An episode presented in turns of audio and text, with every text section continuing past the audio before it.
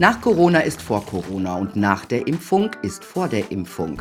Bevor noch die vierte Spritze im Arm versenkt ist, sprechen Wissenschaftler schon von der fünften und blenden konstant alle Probleme, Nebenwirkungen, Schäden und Todesfälle aus, als ob es sie nicht geben würde. Das ist an Zynismus kaum zu überbieten.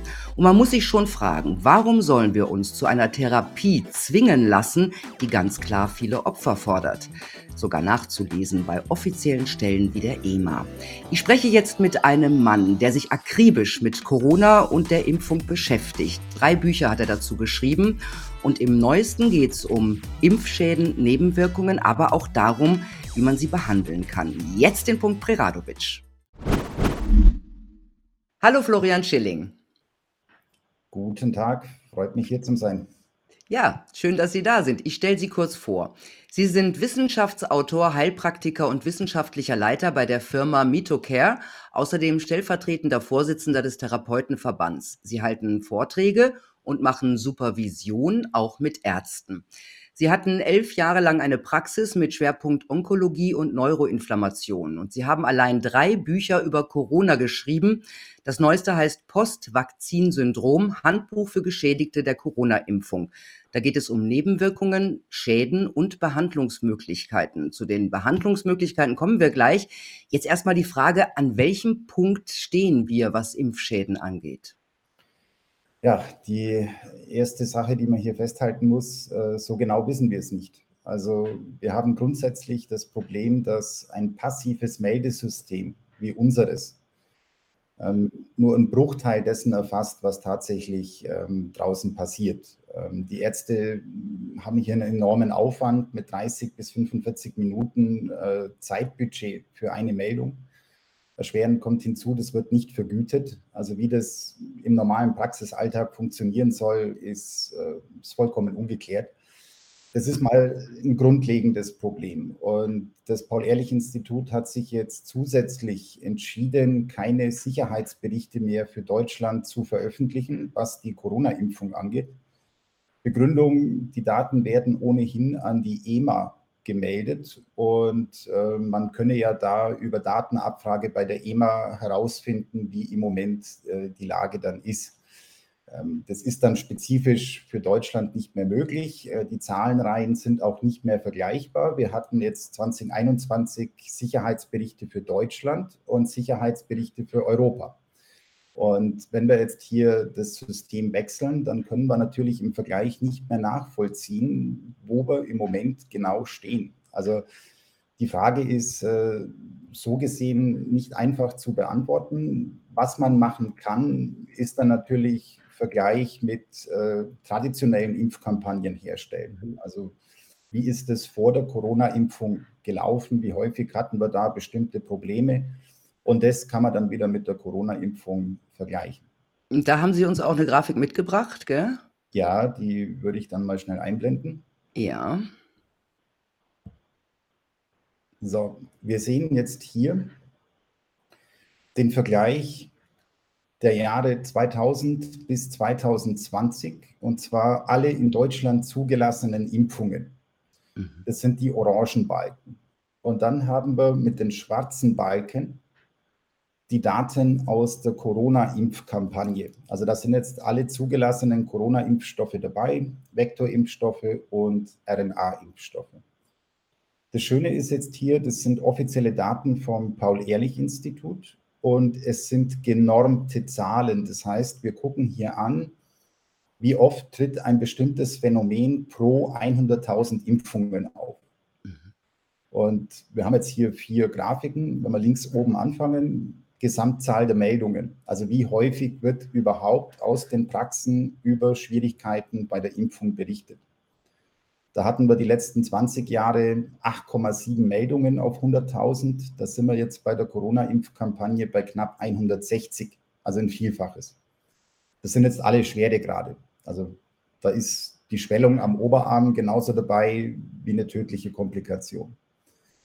Wenn wir auf die einzelnen Schweregrade gucken, also rechts oben zum Beispiel bleibende Schäden.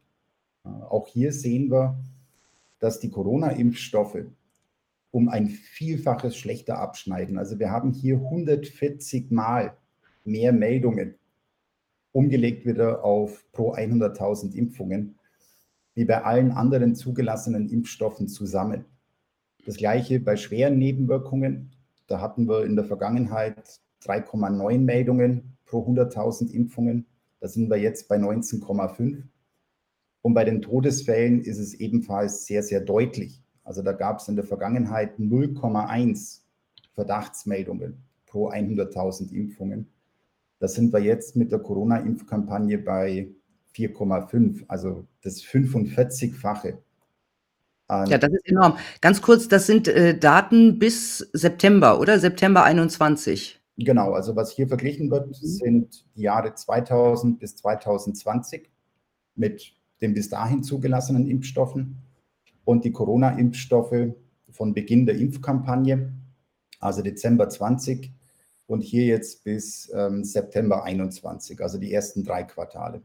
Mhm.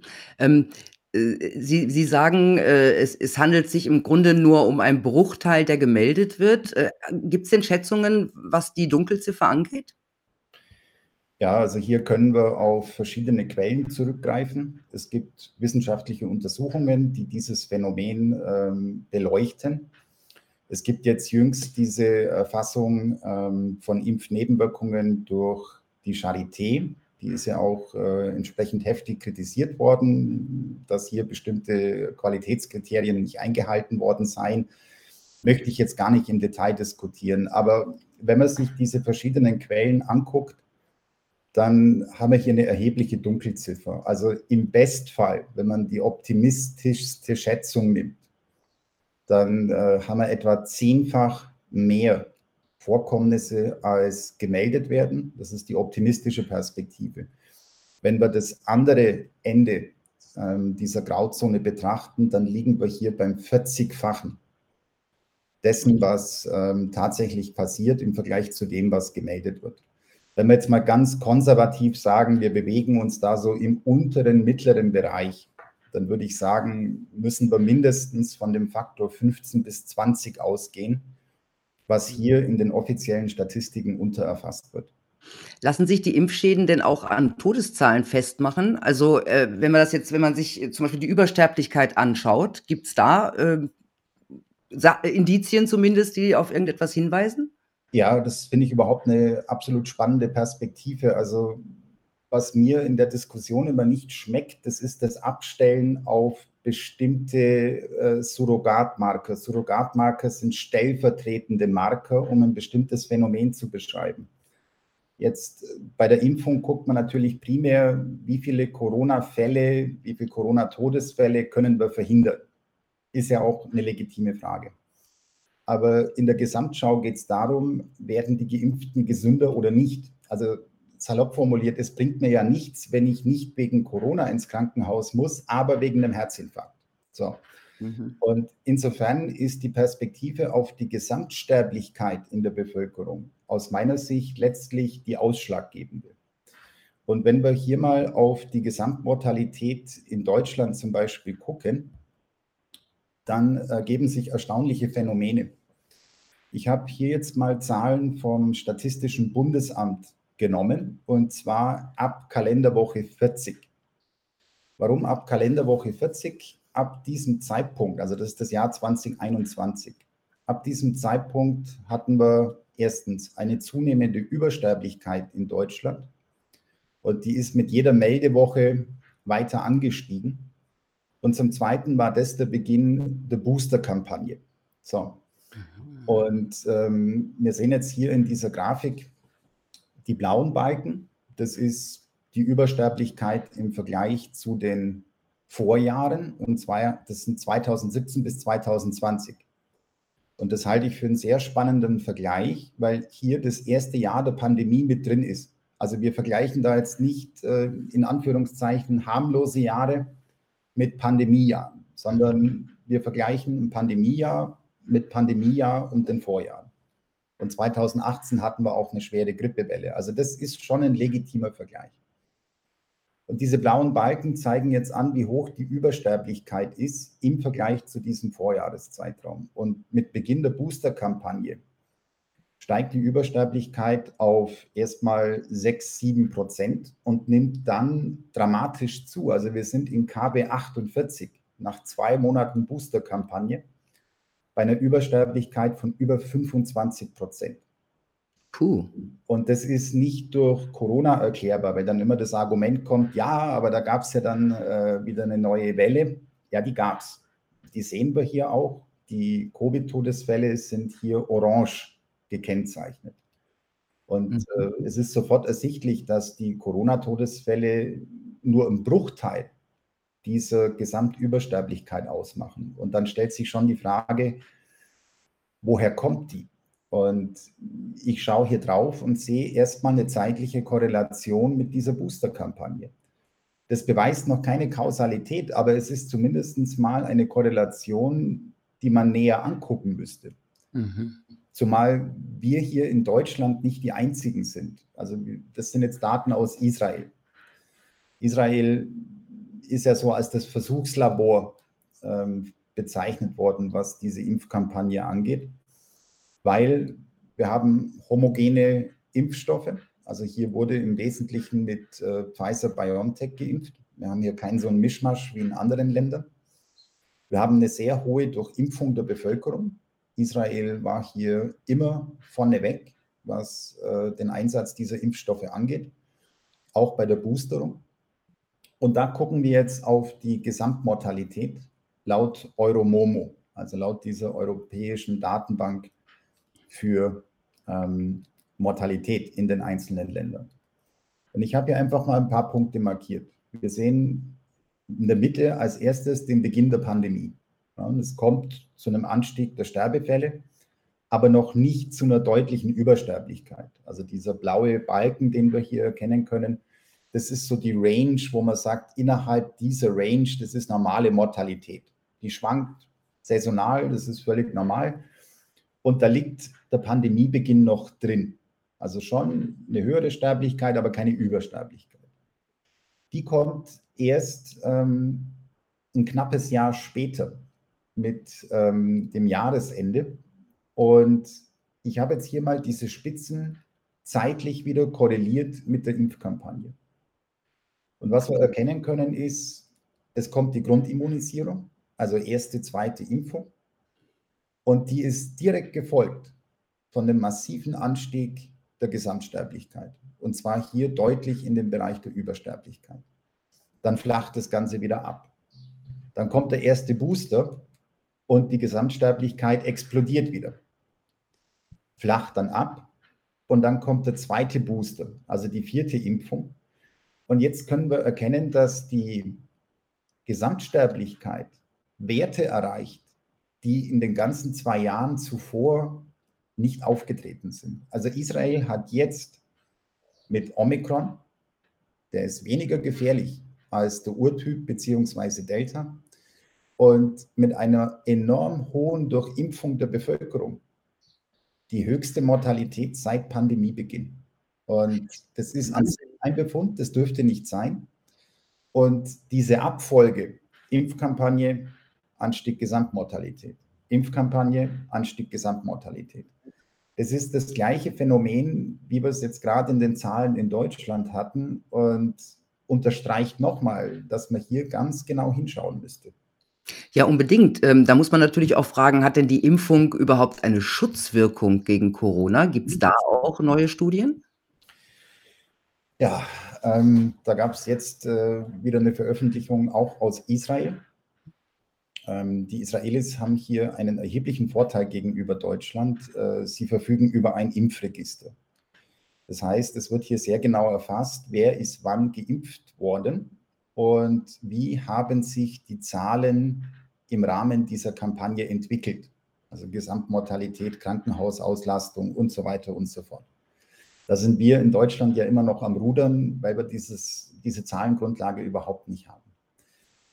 Jetzt in dieser Studie hat man untersucht, wie ist denn die Schutzwirkung dieser Impfung nach Vierfachgabe, also zweiter Booster, im Vergleich zu dreifach geimpften, im Vergleich zu zweifach geimpften, im Vergleich zu einfach geimpften. Ungeimpfte, das ist in Israel inzwischen schwierig, da kriegt man fast keine vernünftige Kohorte mehr zusammen. Und was sich hier herausgestellt hat, ist, dass die jeweils nächste Impfung die Geimpften anfälliger für Corona macht. Also die vierfach Geimpften schneiden schlechter ab als die dreifach Geimpften, die schneiden schlechter ab als die zweifach Geimpften und die schneiden schlechter ab als die einfach Geimpften. Mhm. Das Schöne an diesen Zahlen aus Israel ist, die erste Woche nach der Impfung ist hier mit drin. Das wird ja Land auf, Land ab so nicht gehandhabt, in Deutschland auch nicht. Ich bekomme die Impfung und erst zwei Wochen später erhalte ich offiziell meinen neuen Impfstatus. Das heißt, die ersten zwei Wochen nach der Impfung werden überhaupt nicht erfasst. Da gelte ich auch irgendwie noch als ungeimpft? Genau. Genau. Ähm, und mhm. das heißt, alles, was in diesen zwei Wochen schief geht, taucht in den Statistiken nicht auf. Oder es wird den Ungeimpften zugeschlagen. Wahnsinn, ja. Jetzt, die Israelis haben dieses Zeitfenster miterfasst. Und wenn man das macht, dann haben wir genau dieses Phänomen, je häufiger geimpft wird, desto schlechter ist der Effekt. Also nicht nur, dass die Schutzwirkung abnimmt, sondern wir haben einen negativen Effekt. Wir haben mehr Infektionen, mehr schwere Verläufe, mehr tödliche Verläufe. Mein Gott, ja. Also im Grunde müsste man das, wenn, das, wenn man es seriös machen würde, bei uns auch so machen. Muss man sich halt fragen, warum nicht. Kommen wir doch mal zu den Impfschäden. Ähm, in Ihrem Buch haben Sie das auch sehr detailliert alles aufgezeigt. Ähm, können wir nicht, nicht alle hier ähm, besprechen, aber was sind denn die gravierendsten? Wir können die ja mal Schritt für Schritt durchgehen. Ja, also hier ist es wichtig, dass man äh, zeitlich ähm, klare Perspektiven entwickelt. Ich würde sagen, es gibt diese Akutphase nach der mhm. Impfung und es gibt die mittel- und langfristige Perspektive. Die Schäden unterscheiden sich hier jeweils in ihren Mechanismen, wie man sie diagnostizieren kann und dann natürlich auch äh, mit der Frage, was kann, man, was kann man tun, um hier seinen Gesundheitszustand wieder zu verbessern. Wenn wir die akute Phase angucken, also so die ersten vier bis sechs Wochen nach der Impfung. Das sind die dominierenden Themen äh, definitiv die Gerinnselbildung. Ja, die, ist, die ist massivst. Die kann leider auch chronisch werden. Also so ist es nicht, dass das nach ein paar Wochen vorbei ist. Da das ist im Grunde die Blutverdickung, oder? Genau. Also mhm. die, äh, die Impfstoffe, dieses Spike, das hier produziert wird, löst auf unterschiedliche Arten Gerinnsel aus.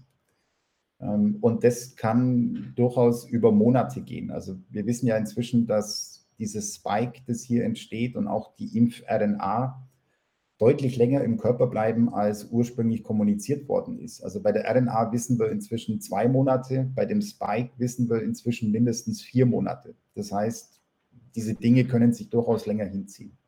Also Gerinnselbildung, das ist mal ein ganz wichtiger Punkt. Ob das jetzt große sind, also klassisch Schlaganfall, Herzinfarkt, Lungenembolie, Beinvenenthrombose oder ob das diese Mikrogerinnsel sind, die können wir bildgebend nicht darstellen. Die verstopfen die kleinsten Gefäße und dann kommt es zu Sachen wie Tinnitus, Schwindel, dieser Brain Fog.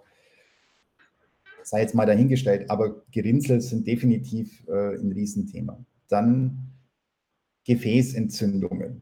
Also Fachwelt spricht man hier von Endothelitis, also eine Entzündung der Gefäßinnenhaut. Die hat zwei wesentliche Konsequenzen. Erstens kommt es zu einem äh, anhaltenden Entzündungsniveau im gesamten Körper. Das kann sich unterschiedlich äußern. Beim einen sind es Hautprobleme, beim nächsten sind es Gelenkprobleme und so weiter. Und das Zweite ist, dass diese Gefäßentzündung auch wieder die Gerinnselbildung fördert. Also die beiden greifen hier ineinander. Das dritte akute Thema ist dann äh, Histamin und Mastzellen. Also dieses Mastzellaktivierungssyndrom, das äh, sehen wir extrem häufig. Da wird sehr viel Histamin freigesetzt im Körper. Histamin ist ein Entzündungsbotenstoff. Histamin führt zu Ödemen, also zu Wasseransammlungen, zu Schwellungen. Es führt zu Juckreiz, klassische Entzündungsphänomene, also Schwellung, Rötung und so weiter. Das ist sehr unangenehm. Je nachdem, in welchen Geweben und Organen das stattfindet, kann das hochproblematisch werden. Das sind, sage ich mal, so die drei Phänomene, die kommen gleich am Anfang. ähm, die haben auch den Vorteil, dass sie sich größtenteils bemerkbar machen. Also ich, ich mhm. stelle subjektiv fest, dass hier Dinge nicht stimmen, ja, dass hier Beschwerden entstehen, die vorher nicht da waren. In der mittel- und langfristigen Perspektive geht es dann häufig äh, noch um andere Dinge, die dazukommen. Da ist ganz wichtig die Autoimmunität, also dass sich unser Immunsystem gegen uns wendet, dass unser Immunsystem anfängt, körpereigene Gewebe und Strukturen anzugreifen. Bei Menschen, die an einem ausgeprägten Postvakzinsyndrom leiden, also die hier wirklich noch nach Monaten massive Beschwerden haben, haben über 70 Prozent Autoimmunerkrankungen. Also das ist wirklich ein extrem häufiges und sehr problematisches Phänomen. Ist das chronisch? Bleibt das dann für immer oder geht das wieder weg? Ja, also bei Autoimmunerkrankungen gilt normalerweise, das ist lebenslang. Also das sind Dinge, die verschwinden nicht von einfach. Das sind Prozesse, die, wenn es ganz dumm läuft, eine lebenslange ähm, Therapie erfordern, eine lebenslange Medikation mit entzündungshemmenden Medikamenten, teilweise mit Immunsuppressiva. Also man muss dann das gesamte Immunsystem runterfahren, was dann natürlich wieder andere Probleme mit sich bringt. Ich bin anfälliger gegenüber Infektionen. Ich habe ein erhöhtes Erkrankungsrisiko bei Krebs. Also das ist auch nicht so ganz ohne. Ähm, Autoimmunerkrankungen, dann ähm, Mitochondrienschädigung. Das ist was, was die Schulmedizin so überhaupt nicht auf dem Schirm hat. Und ähm, dann diese Immunsuppression. Da gibt's Sagen Sie ganz kurz, was Mitoch Mitochondrienschädigung äh, ist. Ja, also Mitochondrien kann man, das sind Zellorganellen, also das sind Bestandteile unserer Zellen. Das sind sozusagen unsere Kraftwerke. Die Mitochondrien sind dafür zuständig, Energie zu produzieren. Und eins der häufigsten Probleme bei Postvakzinsyndrom ist eben dieser brutale Energiemangel. Man spricht ja dann auch von CFS, von diesem Chronic Fatigue Syndrome. Das sind Menschen, die haben insgesamt wenig Energie und bereits geringste Beanspruchungen, also ein Stockwerk äh, per Treppe bewältigen. Ja. Oder einfache häusliche Tätigkeiten, die führen zu einer umgehenden brutalen Erschöpfung was häufig auch als Long-Covid diagnostiziert wird inzwischen. Absolut, absolut. Mhm. Da müssen wir überhaupt äh, ganz genau hinschauen, weil jetzt besteht so, ich sage mal, Fluchtgefahr. Also was jetzt natürlich vermehrt passiert ist, dass man diese Impfschäden nicht als solche etikettiert, sondern sagt, ja, da war eine Covid-Infektion und das ist jetzt Long-Covid. Ja. Da müssen wir ganz genau hinschauen und diese Dinge sehr genau trennen. Also diese Mitochondrienschädigung, die ist grundsätzlich reparabel, aber das braucht sehr viel Zuwendung, sehr viel Pflege. Das dauert auch eine ganze Weile. Also der Körper braucht hier Monate, um sich zu regenerieren bei richtiger Therapie. Und Mitochondrienschädigung taucht so in den Leitlinien nirgends auf. Also das ist jetzt nichts, womit der Durchschnittsmediziner vertraut ist.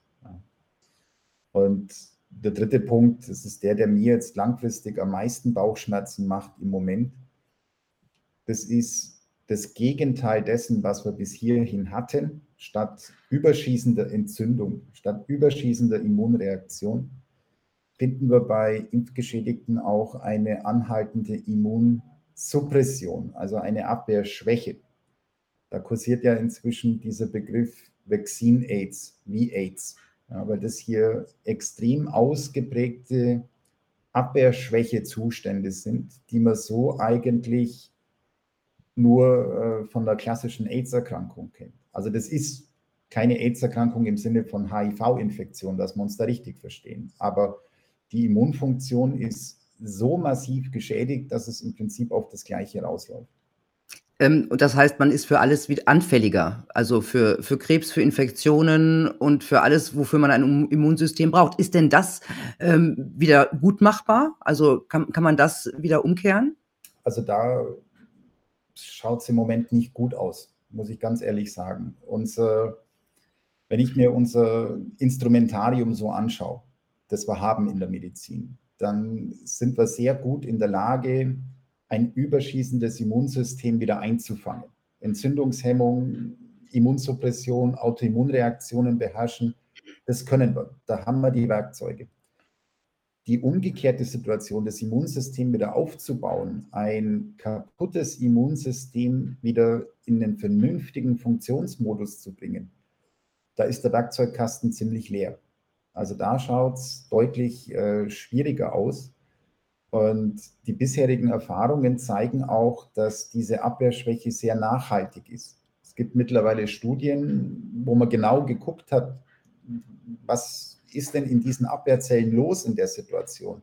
Was ist in diesen Abwehrzellen anders? Und man hat sich das genau angeguckt, den Stoffwechsel, die Gene, ja, welche Gene hier an und welche abgeschalten sind. Und das Fazit lautet, dass durch diese Impfung unsere Abwehrzellen bereits auf genetischer Ebene umprogrammiert werden. Also hier werden ganz gezielt bestimmte Kernsignalwege, bestimmte Kernmechanismen des Immunsystems abgeschalten. Und wenn diese Gene mal deaktiviert sind, dann wird es extrem schwierig, so eine Abwehrzelle wieder, naja, wie soll man sagen, zu stimulieren, anzuschieben. Ja. Ist das vererblich? Nein, das sind epigenetische Effekte. Das heißt, ähm, es wird nicht die DNA-Struktur an sich verändert. Das ist keine Mutation, sondern es werden bestimmte Gene an- oder abgeschalten.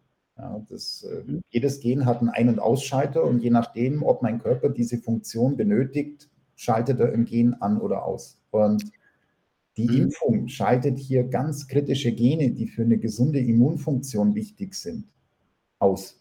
Und hier müssen wir Strategien entwickeln, wie wir diese Gene wieder aktivieren können. Das heißt aber, dass wenn wir diese Strategien nicht so schnell entwickeln, dass das auch eine Verkürzung der Lebenszeit ist, oder?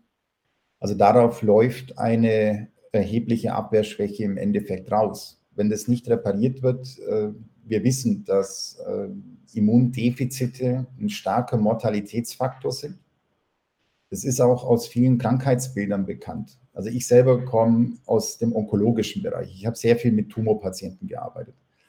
Und der Immunstatus eines Krebspatienten ist prognostisch enorm wichtig.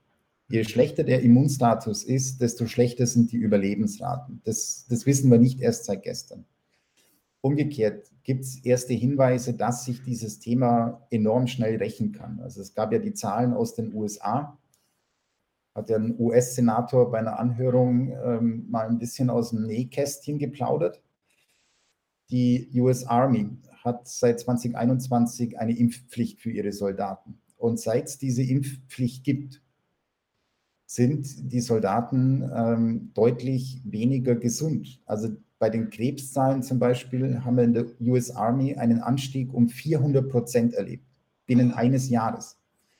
Und jetzt US Army, wen haben wir da vor uns? Das sind jetzt keine alten, vorerkrankten Menschen. Also wir reden hier tendenziell von jungen, kerngesunden Menschen. Ja? Und hier haben wir einen Anstieg der Krebserkrankungsraten von 400 Prozent. Wenn ich das jetzt auf eine alte, vorbelastete Bevölkerung übertrage, ja, dann werden wir hier nicht bei 400 Prozent stehen bleiben. Ja, vor allem, weil weg binnen eines Jahres. Krebs ist ja eigentlich auch eine Alterskrankheit, bis auf Ausnahmen. Also eigentlich ja eine, eine Krankheit, wenn die Zellen halt nicht mehr so ähm, nicht mehr so gut funktionieren am, am Ende. Jetzt ist ja auch dieser, dieser Begriff des Turbokrebses im, im Zusammenhang ähm, aufgetaucht. Also ein Krebs, der sich auch wahnsinnig schnell entwickelt. Ist das das? Ist das dieser Krebs, der auf einem schlechten, aus einem schlechten Immunsystem herauswächst quasi? Ja, also hier kommen mehrere Faktoren zusammen. Also dieser Turbokrebs ist etwas, was wir im Moment vermehrt in den Praxen erleben. Also ich kriege diese Rückmeldungen ja von den Kollegen. Ja. Wir sitzen da an der Supervision und die zeigen mir diese Fälle und das ist alles anders als früher. Also hier erkranken Menschen an Krebs, die deutlich zu jung sind. Das dürfte in dem Alter eigentlich statt, nicht stattfinden. Und der Krebs verhält sich teilweise deutlich aggressiver, als man das normalerweise gewohnt ist. Ja. Ähm, wie kann das sein? Also wir haben im Nachgang der Impfung hier mehrere Faktoren. Einmal diese Abwehrschwäche. Das begünstigt natürlich sowohl die Entstehung einer Krebserkrankung als auch das Fortschreiten. Das ist sicherlich ein Punkt. Das Zweite ist, das ist inzwischen auch belegt durch entsprechende Untersuchungen an Zellmaterialien von Geimpften. Die Impfung schaltet Krebsschutzgene, sogenannte Tumorsuppressorgene, ab und schaltet stattdessen Onkogene, also Gene, die Krebswachstum begünstigen, die Krebswachstum auslösen können, an. Und wenn ich jetzt alle drei Faktoren zusammennehme, Krebsschutzgene aus, Krebsgene an und Immunsystem runter, dann habe ich natürlich eine hochexplosive Mischung und das ergibt dann am Ende unter Umständen diesen Turbokrebs. Mhm. Der wahrscheinlich auch schwer heilbar sein wird, also so wie sich das jetzt anhört. Ja, weil eine wichtige Säule des Immunsystems hier wegfällt. Das ist mhm. ein Riesentherapiehindernis.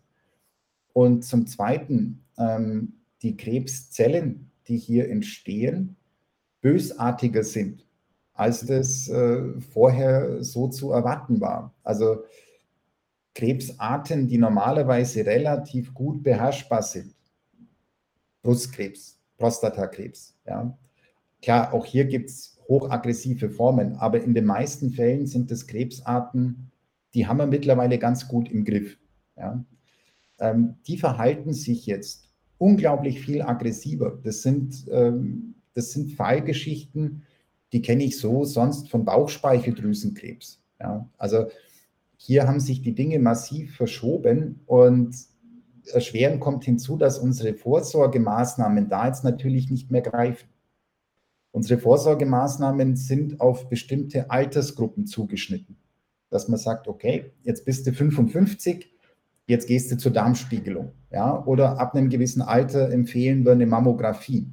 Oder wir empfehlen PSA-Messung, was auch immer. Aber all diese Dinge basieren ja auf Erfahrungswerten, dass wir sagen, okay, bei der und der Vorgeschichte, dem und dem Alter, ist es irgendwann sinnvoll, genauer hinzugucken. Und jetzt betrifft es auf einmal Menschen, die deutlich jünger sind, die diese Risikofaktoren nicht haben und dementsprechend rutschen die natürlich durch unsere Vorsorgemaßnahmen. Und dadurch werden die Dinge später erkannt. Und das ist dann wieder ein Faktor, der die Therapie erheblich erschweren kann. Mhm. Warum gibt es eigentlich so viele unterschiedliche Schäden? Weil das macht es natürlich auch schwer, äh, das mit der Impfung in Zusammenhang zu bringen. Aber es gibt ja, ich weiß nicht, ich habe das mal, habe mal so, so, so eine Auflistung gesehen, die gegenüber mehrere Seiten. Also wie kann das sein?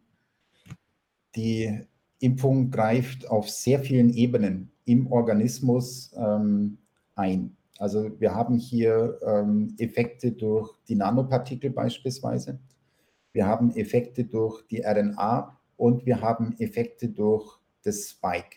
Das heißt, das sind schon mal drei Wirkungsebenen und jede für sich verursacht ihre eigenen Probleme. So geht das Ganze schon mal los. Dann kommt erschwerend hinzu, dass die Phänomene, die hier auftreten können, untereinander wechselwirken. Also die Lipid-Nanopartikel können eine Entzündung verstärken, die durch das Spike verursacht wird. Oder das Spike kann DNA-Reparaturmechanismen behindern, mit denen man eigentlich die Effekte der RNA ausgleichen könnte. Also die potenzieren sich hier gegenseitig. Das ist etwas, was das Gesamtbild natürlich schwieriger macht. Und dann hat das auch sehr viel zu tun mit der Ausgangslage. Wenn jemand bereits im Vorfeld chronisch entzündliche Prozesse hatte, wenn jemand im Vorfeld bereits radikalen Stress hatte, einen schlechten Mitochondrienstatus, diverse Immunprobleme, dann schlägt das Ganze nochmal ganz anders zu. Dann haben wir hier rein quantitativ ein ganz anderes Ausmaß wie bei jemandem, der vollkommen unbelastet ist. Mhm. Nächster Punkt ist diese heterogene Qualität der Impfstoffe. Also wir nehmen jetzt ein und denselben Hersteller, ein und denselben Impfstoff und vergleichen hier fünf verschiedene Chargen. Dann kann es passieren, dass wir fünfmal verschiedene Zusammensetzungen sehen. Mhm. Man schaut sich das unter dem Mikroskop an, man äh, schaut sich das mit Nachweisverfahren an und es stellt sich raus, es ist keine homogene Qualität. Dann habe ich natürlich äh, auch wieder unterschiedliche Ausgangslagen, die zu unterschiedlichen Ergebnissen führen. Es gibt ja da inzwischen eine eigene Website mit einer Datenbank, How Bad is My Batch? Mhm. Da kann man wirklich sehen, es gibt Impfstoffchargen, die verursachen so gut wie keine Probleme und dann gibt es welche, die sind eine Katastrophe. Okay. Dann haben wir so banale Faktoren wie die Injektion selber. Also ist hier aspiriert worden, ja oder nein? Ist der Impfstoff direkt in die Blutbahn gespritzt worden? Vorher Aspirin genommen wurde oder? Äh Ein Aspirieren bedeutet, wenn man hier die Nadel setzt in den Oberarm, dann besteht grundsätzlich immer ein Risiko, dass man hier aus Versehen ein Blutgefäß getroffen hat. Ja? Deswegen hat man in der Vergangenheit nach Einsetzen der Nadel die Spitze immer ein bisschen zurückgezogen und geguckt, ob hier Blut kommt. Mhm. Das nennt man aspirieren. Und wenn hier Blut in der Spitze war, hat man die Nadel wieder rausgezogen und sich eine andere Stelle gesucht. Weil wir wollen es ja eben nicht in der Blutbahn haben. Jetzt äh, bei dieser Impfkampagne war es zum ersten Mal so, dass offizielle Stellen empfohlen haben, nicht mehr zu aspirieren. Warum? Das weiß niemand so genau. Das heißt, hier wurden diese Spritzen blind gesetzt, was erfahrungsgemäß bedeutet, bei etwa 10 Prozent landet der Impfstoff direkt in der Blutbahn. Und dann haben wir natürlich nochmal ganz andere toxische Effekte, wie wenn der Impfstoff erstmal durch das Muskelgewebe geht. Das betrifft vor allem junge, sportliche Männer, ja, weil die haben hier große Muskeln mit einer starken Durchblutung. Bei denen ist das Risiko, hier ein Gefäß zu treffen, am größten. Deswegen erleiden die auch am häufigsten eine Myokarditis im Anschluss. Ja, und wahrscheinlich ist es so, weil der Impfstoff hier eben häufiger direkt ins Blut geht. Und das erste Organ, wo der Impfstoff dann vorbeikommt, ist das Herz. Wow. Kommen wir mal zu etwas, etwas erfreulicheren Dingen. Sie haben ja auch über Behandlungsmethoden ähm, geschrieben, wie man manche Impfschäden oder Impfnebenwirkungen behandeln kann oder vorbeugen kann. Was ist so da der Tenor? Also hier gibt es jetzt mal gute Nachrichten. Ja, das müssen wir auch ganz klar betonen. All diese Dinge, die hören sich schlimm an und die sind teilweise auch schlimm. Ja. Und es ist natürlich einerseits wichtig, dass man sich dem stellt. Also wir müssen uns da damit auseinandersetzen. Auf der anderen Seite ist aber mindestens genauso wichtig, dass man hier nicht Panik verbreitet, ja, dass man nicht hergeht und sagt, tja, das ist jetzt Pech, das war's, sondern die gute Nachricht ist wirklich, dass wir für die meisten dieser Probleme Lösungen haben. Also jetzt nicht unbedingt für dieses Vaccine AIDS, da stehen wir noch ganz am Anfang, aber alle anderen Dinge können wir sehr gut, sehr effektiv behandeln. Wenn sie denn behandelt werden, ne? Ja, also ich aus meiner eigenen Erfahrung würde ich jetzt mal schätzen, dass 80 bis 85 Prozent der Menschen, die von Postvakzinsyndrom betroffen sind, dass diese Menschen so weit von der Therapie profitieren, dass sie wieder ein vollkommen normales Leben leben können. Ja, also 85 Prozent kriegen wir da wieder in einen guten Zustand. Das ist wirklich ganz, ganz wichtig, die gute Nachricht des Tages. Mhm. Voraussetzung ist allerdings, dass hier eine vernünftige Diagnostik gefahren wird. Also man, wir haben jetzt nur ein paar Punkte angeschaut, aber es wird schon klar, dass das ein sehr weites, sehr heterogenes Feld ist. Mhm. Also dieses Postvakzinsyndrom kann völlig unterschiedliche Mechanismen haben und je nachdem, welche das sind, muss man hier eine individuelle Therapie aufsetzen. Es gibt hier kein Schema F, kein One Size Fits All. Ja. Ja, aber ähm, dazu braucht man natürlich auch Ärzte, die bereit sind, äh, dieses Postvakzin-Syndrom überhaupt erstmal anzuerkennen. Ja, also äh, es gibt ja sehr viele Menschen, die kommen mit Problemen und das wird nie auf die Impfung geschoben, das wird immer anders gesehen. Also es wird da ähm, naja, und ich nehme mal an, dass viele Ärzte sich da auch jetzt nicht so großartig auskennen. Und wenn die Leute dann zu ihrem Impfarzt gehen, also zu ihrem Hausarzt, der sich ja auch geimpft hat, der hat ja natürlich auch nicht das große Interesse, das mit der Impfung in Zusammenhang zu bringen. Ne? Nein, absolut nicht. Also wir haben hier einmal das Problem, dass äh, die Ärzte hier natürlich äh, versuchen, keine Probleme zu sehen, weil das würde ja bedeuten, dass man zwei Jahre lang ähm, nicht ganz optimal unterwegs war, vorsichtig formuliert. Ja, vorsichtig, ja. ja. Also niemand hat gern Unrecht, schon gar nicht der Arzt gegenüber dem Patienten. Ähm, das zweite Problem ist, diese Dinge diagnostisch anzugucken, erfordert sehr spezielle Untersuchungen, sehr spezielle Laborwerte.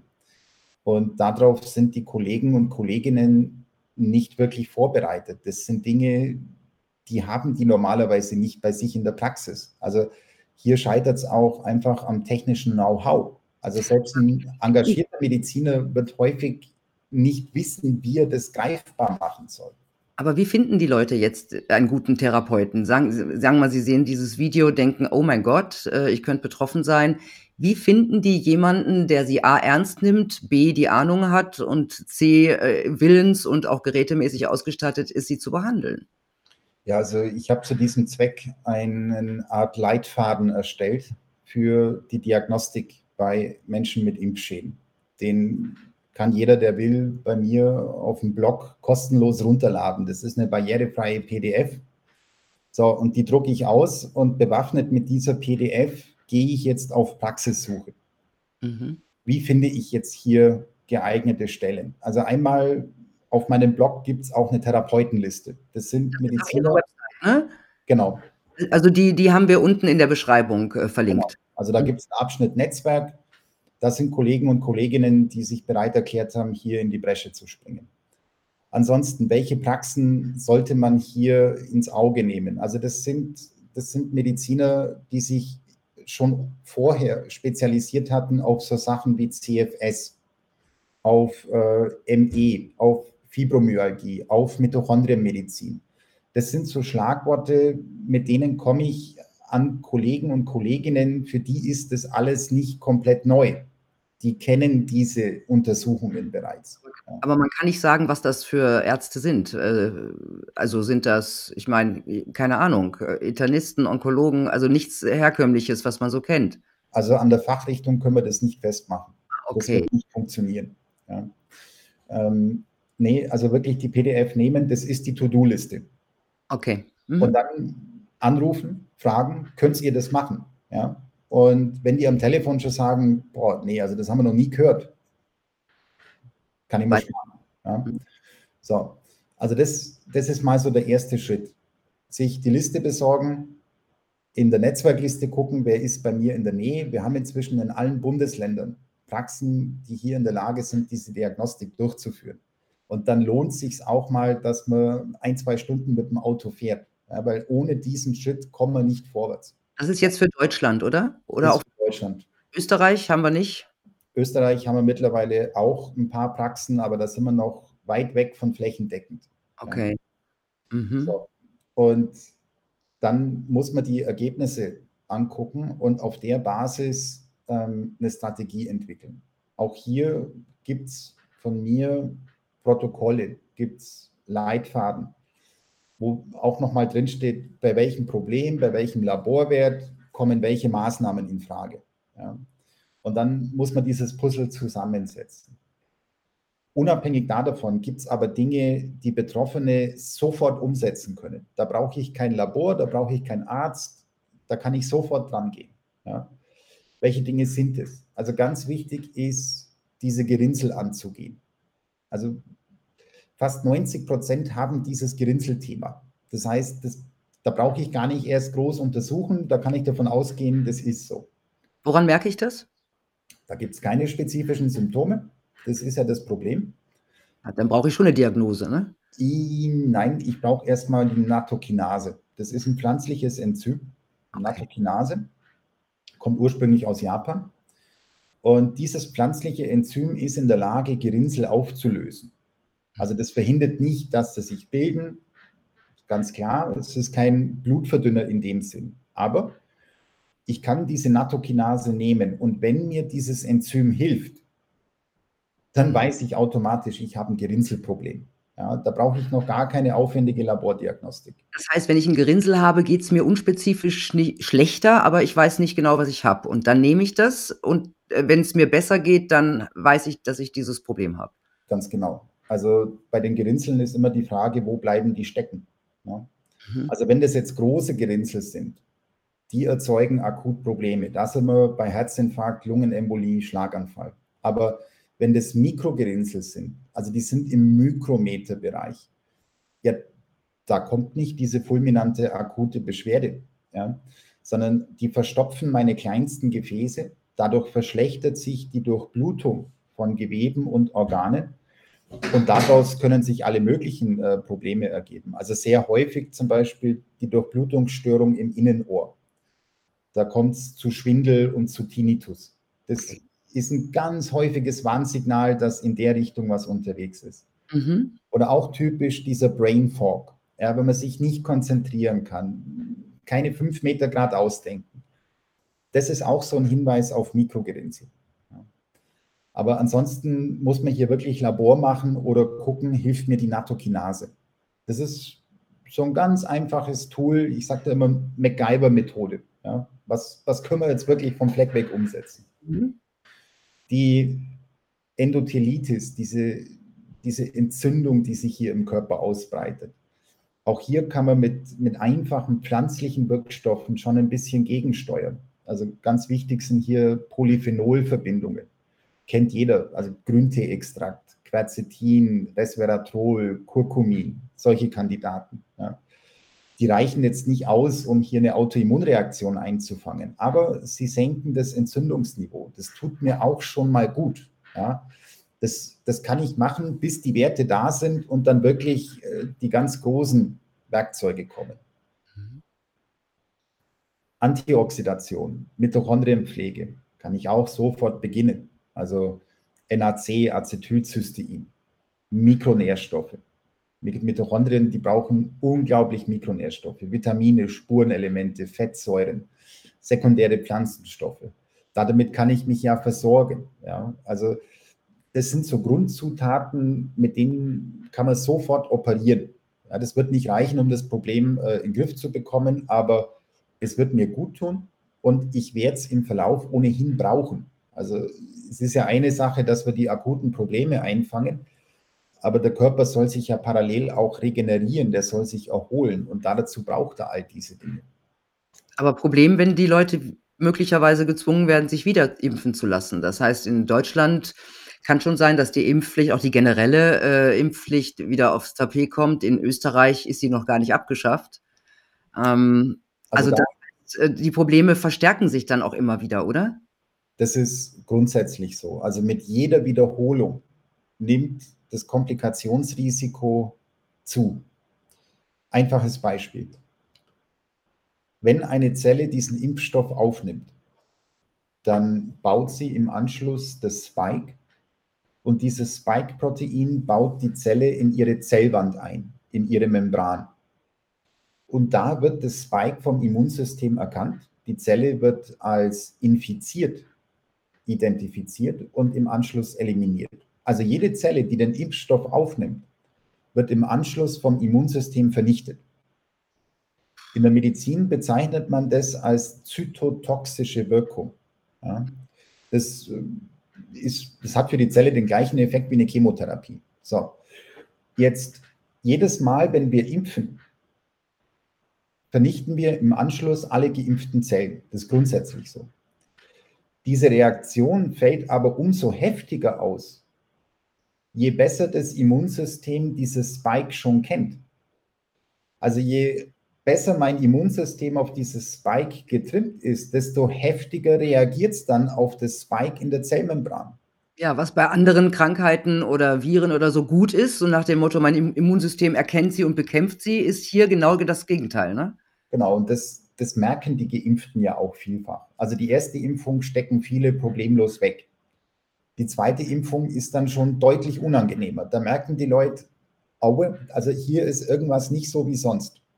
Die dritte Impfung ist dann vielfach dermaßen unangenehm, verursacht bereits dermaßen viele Probleme, dass viele Menschen hergehen und sagen, das war's. Also ich mache keinen Booster mehr. Ja? Und mhm. das ist, glaube ich, auch ein Effekt, den die Politik momentan unterschätzt. Also die Politik geht davon aus, sie kämpft hier gegen dieses kleinische gallische Dorf der Ungeimpften. Ja, diese 10 Prozent, sagen wir mal, der Bevölkerung. Das, glaube ich, ist nicht so. Also ich glaube, wir haben hier einen enorm hohen Anteil bei zwei- und dreifach Geimpften, die für sich beschlossen haben, das mache ich nicht nochmal. Ja, ja wahrscheinlich auch jeder aus seinem Bekanntenkreis. Also ich kenne auch mindestens fünf, sechs, äh, die gesagt haben, jetzt ist Schluss gestern erst äh, mit, eine, mit einer Freundin geredet, die sagt, nach ihrer äh, dritten Impfung, äh, sie hat, sie merkt einfach, dass es ihr nicht mehr gut geht. Also sie hat viel mehr Problemchen zum Teil bekommen und Probleme, die sie hatte, haben sich verstärkt. Ja, ja absolut. Also sie möchte das nicht mehr machen. Ich würde gerne noch zum Schluss relativ zügig zu einem äh, Thema kommen und da heißt ein Kapitel in Ihrem Buch, wie man aussagekräftige Studien vermeidet. Da geht es um die Studie der Impfstoffe wie Pfizer. Wurde da etwa getrickst? Können Sie das relativ zügig uns klar machen, was da passiert ist? Also, wir haben ja einmal den offiziellen Teil, den wir nachvollziehen können, und wir haben einen inoffiziellen Teil, der jetzt so Stück für Stück ans Licht kommt weil Pfizer und die FDA gerichtlich gezwungen worden sind, hier interne Dokumente zu veröffentlichen. Schauen wir mal auf den offiziellen Teil. Ähm, die Hersteller haben hier als Versuchssubjekte gesunde junge Menschen ausgewählt. Mhm. So. Keine Alten. Nein, also Alte und Vorerkrankte waren hier laut den Studienprotokollen im Wesentlichen ausgeschlossen. Das heißt, die Menschen, die jetzt vorrangig geimpft werden, die waren gar nicht Bestandteil dieser Zulassungsstudien. Also Diabetiker zum Beispiel, übergewichtige Autoimmunpatienten, Krebspatienten, die hat man gar nicht in der Zulassung untersucht. Über die wissen wir nichts. Und Schwangere, ne? Ja. Mhm. So, äh, ja, Schwangere tauchen im Studienprotokoll auf und zwar in dem Sinn, dass Teilnehmer der Impfstoffstudie Kontakt zu Schwangeren vermeiden sollen. Also das steht drin. Ansteckung, Ansteckung von der Impfung, ist, hat das damit was zu tun? Ja, ich meine, immer, es gibt ja immer diese, diese Behauptungen, habe ich bisher gedacht, dass Impfung ansteckend ist. Ist ja, ansteckend nicht, aber es gibt dieses Shedding. Ähm, und das Studienprotokoll liest sich so, als ob die Hersteller hier etwas besorgt wären, dass das stattfinden könnte. Okay. So. Gut. Also Kontakt mit Schwangeren war ausgeschlossen ähm, und jetzt impfen wir Schwangere, obwohl wir sie gar nicht untersucht haben. Also das ist wir haben die falschen Leute in den Zulassungsstudien. Dann die Frage nach den Endpunkten. Also was in den Studien nicht untersucht worden ist, ist die Frage, ob die Impfung vor schwerer Covid-Erkrankung und Tod durch Covid schützt. Das hat man überhaupt nicht angeguckt. Was man untersucht hat, ist, ob die Impfung bei jungen, gesunden Menschen vor leichter Erkrankung schützt. Und da gab es einen moderaten Effekt. Also diese ständige Behauptung, Schutz vor schwerem Verlauf und Tod, das geben die Zulassungsstudien gar nicht her, weil es nicht Bestandteil der Studie war. So. Dann äh, wird immer behauptet, das sind placebo-kontrollierte Studien. Das trifft so auch nicht auf alle zu. Also AstraZeneca zum Beispiel hat statt einem Placebo einen Meningokokken-Impfstoff verwendet. Valneva wiederum hat statt einem Placebo AstraZeneca verwendet und so weiter. Also ist auch schwierig. Und das ist jetzt nur mal. Das ist doch unseriös. Absolut, ja. Aber die Zulassungsbehörden haben das akzeptiert. Okay. Also das, das sind mal schon grundlegende Konstruktionsfehler, wo bereits der offizielle Teil der Studie sagt, nee, also das ist es nicht. Ja. Und dann kommt der inoffizielle Teil. Also wir wissen inzwischen, dass ähm, der Studienablauf nicht sauber war. Hier wurde entblindet. Das heißt, die Durchführenden konnten sehen, wer ist geimpft, wer ist ungeimpft. Das, da ist Schluss mit Placebo kontrolliert und randomisiert.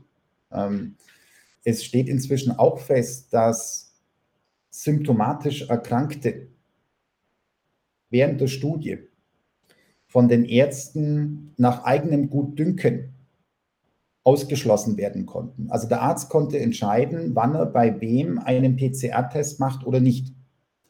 Auf die Weise sind aus der Impfstoffgruppe etwa 1200 Patienten mit symptomatischer Erkrankung verschwunden. Das heißt, die hatten einen respiratorischen Infekt mit Symptomen, Husten und alles drum und dran.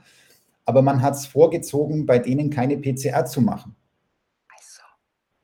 Und da sind keine Kriterien festgelegt, anhand derer ersichtlich wäre, warum das Wie bei wem so gehandhabt worden ist. Ne? Ähm, dann haben wir hier eine ungünstige Interessenslage. Also alle führenden ähm, Wissenschaftler dieser Studie stehen direkt oder indirekt auf der Gehaltsliste von Pfizer. Das heißt, ähm, wir haben hier keine externe Qualitätskontrolle, sondern diejenigen, die die Studie durchgeführt haben, die zuständig waren für die Rekrutierung, für die Organisation, für die Analyse der Daten und für die Interpretation, die bekommen ihre Brötchen von Pfizer oder halt von Moderna oder von AstraZeneca. Ähm, das hat natürlich auch ein Geschmäckel, ohne Frage. Ja. Jetzt inzwischen wissen wir, dass bereits in den ersten zwei Monaten der Anwendung dermaßen viele Meldungen über Komplikationen zu den Firmen zurückkamen, dass die gar nicht mehr in der Lage waren, das an die FDA weiterzumelden. Ja, die haben dann bei der FDA angerufen und haben gesagt, Leute, bei uns brennt die Hütte, was macht man jetzt? Und dann hat die FDA gesagt, keine Panik, ihr meldet nur noch die ganz schweren und alles andere machen wir irgendwann. Ja, so. Und da kam eine Liste zusammen von über 1200 äh, Phänomenen und die hätte man jetzt schleunigst an äh, die impfenden Nationen weiterreichen müssen. Man hätte sagen müssen, schaut mal her, da ist eine Liste von 1200 Problemen, die nach der Impfung auftreten können, auf die müsst ihr aufpassen. Das ist nicht passiert, sondern Pfizer hat das zwar an die FDA übergeben und dann haben beide beschlossen, wir lassen das in der Schublade. So. Und das ist ja, das ist noch nicht Ende. Also jeden Monat kommen hier neue Dokumente mit neuen Fakten, die ein immer schlechteres Licht auf diese ganze Zulassungssituation werfen. Also das ist auf so vielen Ebenen weit weg von jedem akzeptablen wissenschaftlichen Standard. Und bei uns berufen sich natürlich äh, die Behörden nach wie vor auf diese Zulassungsstudien. Das ist, das ist äußerst problematisch. Sie sagen ja auch bei uns alle, die Impfung ist absolut sicher. Ähm, ja, Mensch, vielen Dank, Florian Schilling, für diese sehr klare Einordnung. Ich habe viel gelernt. Also, es ist auch schön, wenn man sowas mal auch so geballt kriegt, ja? Also, man hat hier mal ein Häppchen gelesen, da mal, aber, äh, vielen Dank für diese Zusammenhänge. Gern. Hat mich gefreut. Gut, ja Leute, das sind alles keine wirklich beruhigenden Nachrichten. Vor allem nicht, wenn man sich anschaut, wie wir gerade gesagt haben, wie Politiker und ihre Helfer schon wieder auch nach der allgemeinen Impfpflicht schreien. Einige von euch haben sich ja durch Zwang überreden lassen, diese Spritze zu bekommen. Der Druck kommt wieder. Denkt bitte gut darüber nach. Schaut euch dieses Interview am besten zwei oder dreimal an. Ich wünsche euch eine gute Zeit. Bis bald.